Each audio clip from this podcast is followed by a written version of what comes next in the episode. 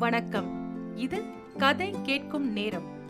கல்கி அவர்கள் எழுதிய கல்வனின் காதலி. கேட்க போறீங்க. கல்வனின் காதலி ஒரு காதல் காவியம். முத்தையனும் கல்யாணியும் காதலர்கள்.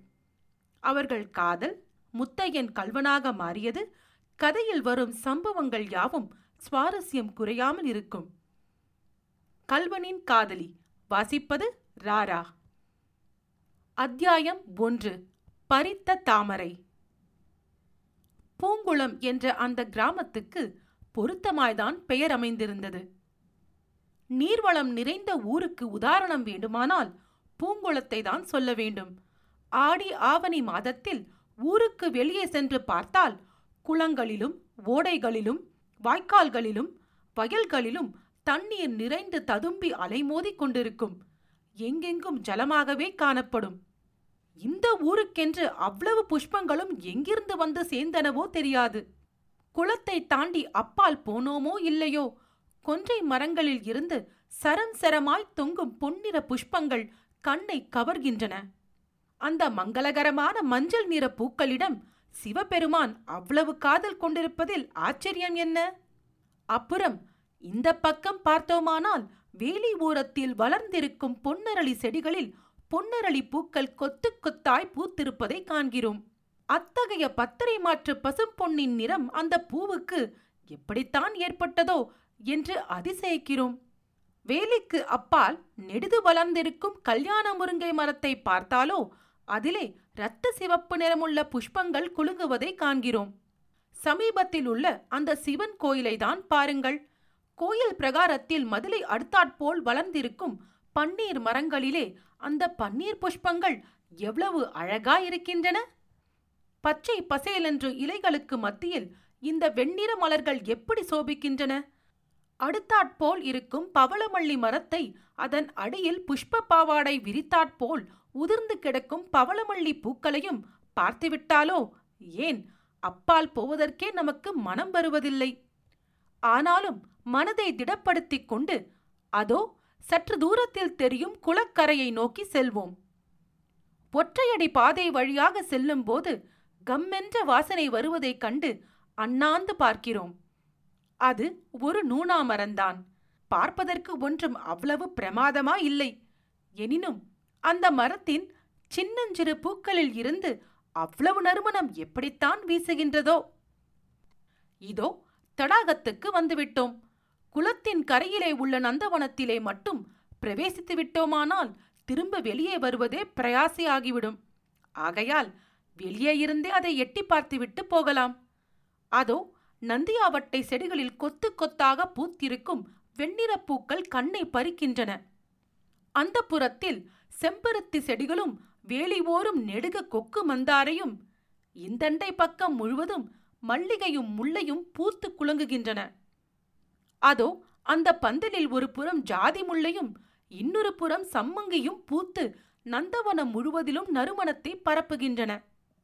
அந்த ஈசான்ய மூலையில் ஒரே ஒரு ரோஜா செடி வீட்டுக்கு புதிதாய் வந்த விருந்தாளியைப் போல் சங்கோஜத்துடன் தனித்து நிற்கிறது. அதிலே ஒரு கிளையில் கொத்தாக பூத்த இரண்டு அழகிய ரோஜா புஷ்பங்கள்.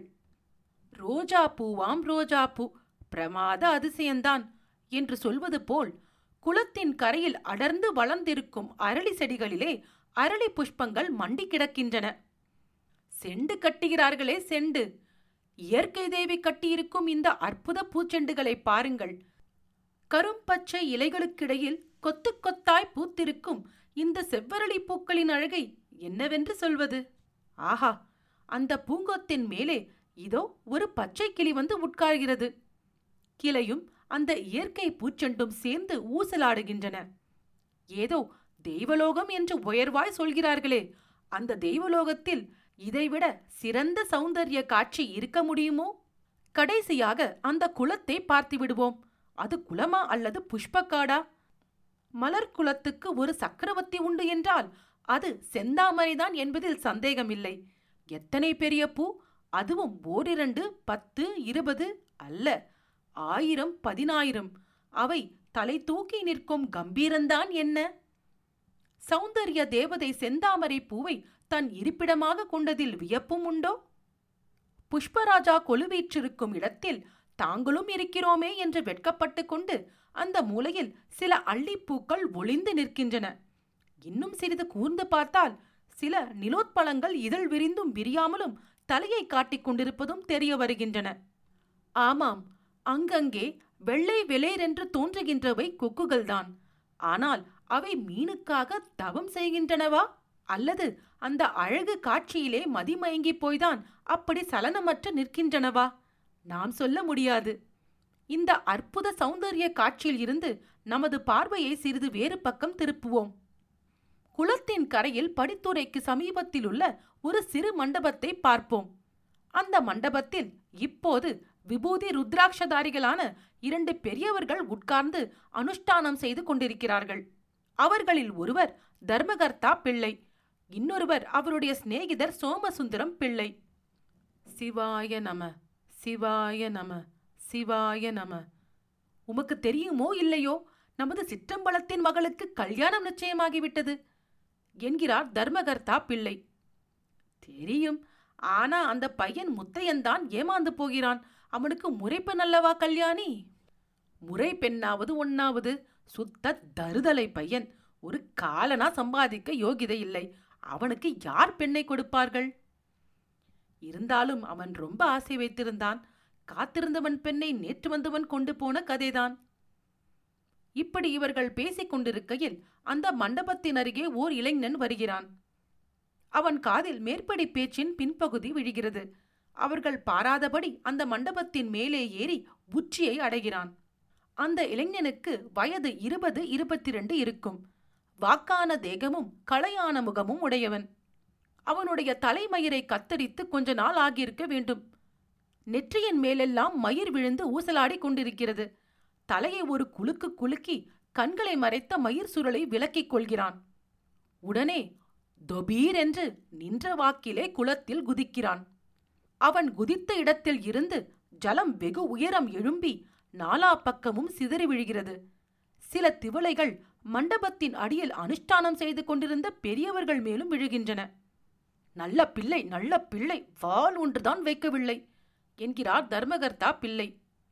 முரட்டு முத்தையன் என்று பெயர் சரியாய்தான் வந்திருக்கிறது என்கிறார் சோமசுந்தரம் பிள்ளை. இருக்கட்டும் குளத்தில் குதித்தவன் என்ன ஆனான்? பார்ப்போம். ஆசாமியை காணவே காணோம். ஒரு நிமிஷம் இரண்டு நிமிஷம் மூன்று நிமிஷம். ஐயோ மூழ்கியே போய்விட்டானோ என்ன? ஒரு கணம் நமது நெஞ்சு துணுக்குறுக்கிறது. இல்லை அதோ ஜலத்தில் குமிழி வருகிறதே. கொஞ்ச தூரத்தில் நாலைந்து எருமை மாடுகள் சுகமாய் படுத்துக் கொண்டிருந்த இடத்தில் முத்தையன் ஜலத்துக்கு வெளியே தலையை தூக்குகிறான். அந்த எருமைகளின் வாலை பிடித்து முறுக்கி விரட்டுகிறான். அவை கரையேறி நாலா பக்கமும் ஓடுகின்றன. மண்டபத்தில் இருந்த இரண்டு பெரிய மனுஷர்களும் அடடே அடடே என்று கூவிக்கொண்டு எழுந்து அந்த மாடுகளை நோக்கி ஓடுகிறார்கள். முத்தையன் அங்கிருந்து நீந்தி சென்று குளத்தில் தாமரைகள் பூத்திருக்கும் இடத்தை அடைகிறான். ஒரு தாமரை பூவை பறிப்பதற்காக அதனிடம் அணுகுகிறான். என்ன பிரம்மை இது? பூ இருந்த இடத்திலே ஓர் இளம் பெண்ணின் சிரித்த முகம் காணப்படுகிறதே? முத்தையன் தலையை ஒரு தடவை குலுக்கியதும் முகம் மறைந்து மறுபடி பூவாகிறது முத்தையன் அந்த பூவை அடிக்காம்போடு பலமாக பிடித்து இழுத்து பறிக்கிறான். அப்பா என்ன கோபம் என்ன ஆத்திரம்? கோபத்தையும் ஆத்திரத்தையும் அந்த பூவிடமா காட்ட வேண்டும்? பூவைத்தான் பறிக்கலாம்.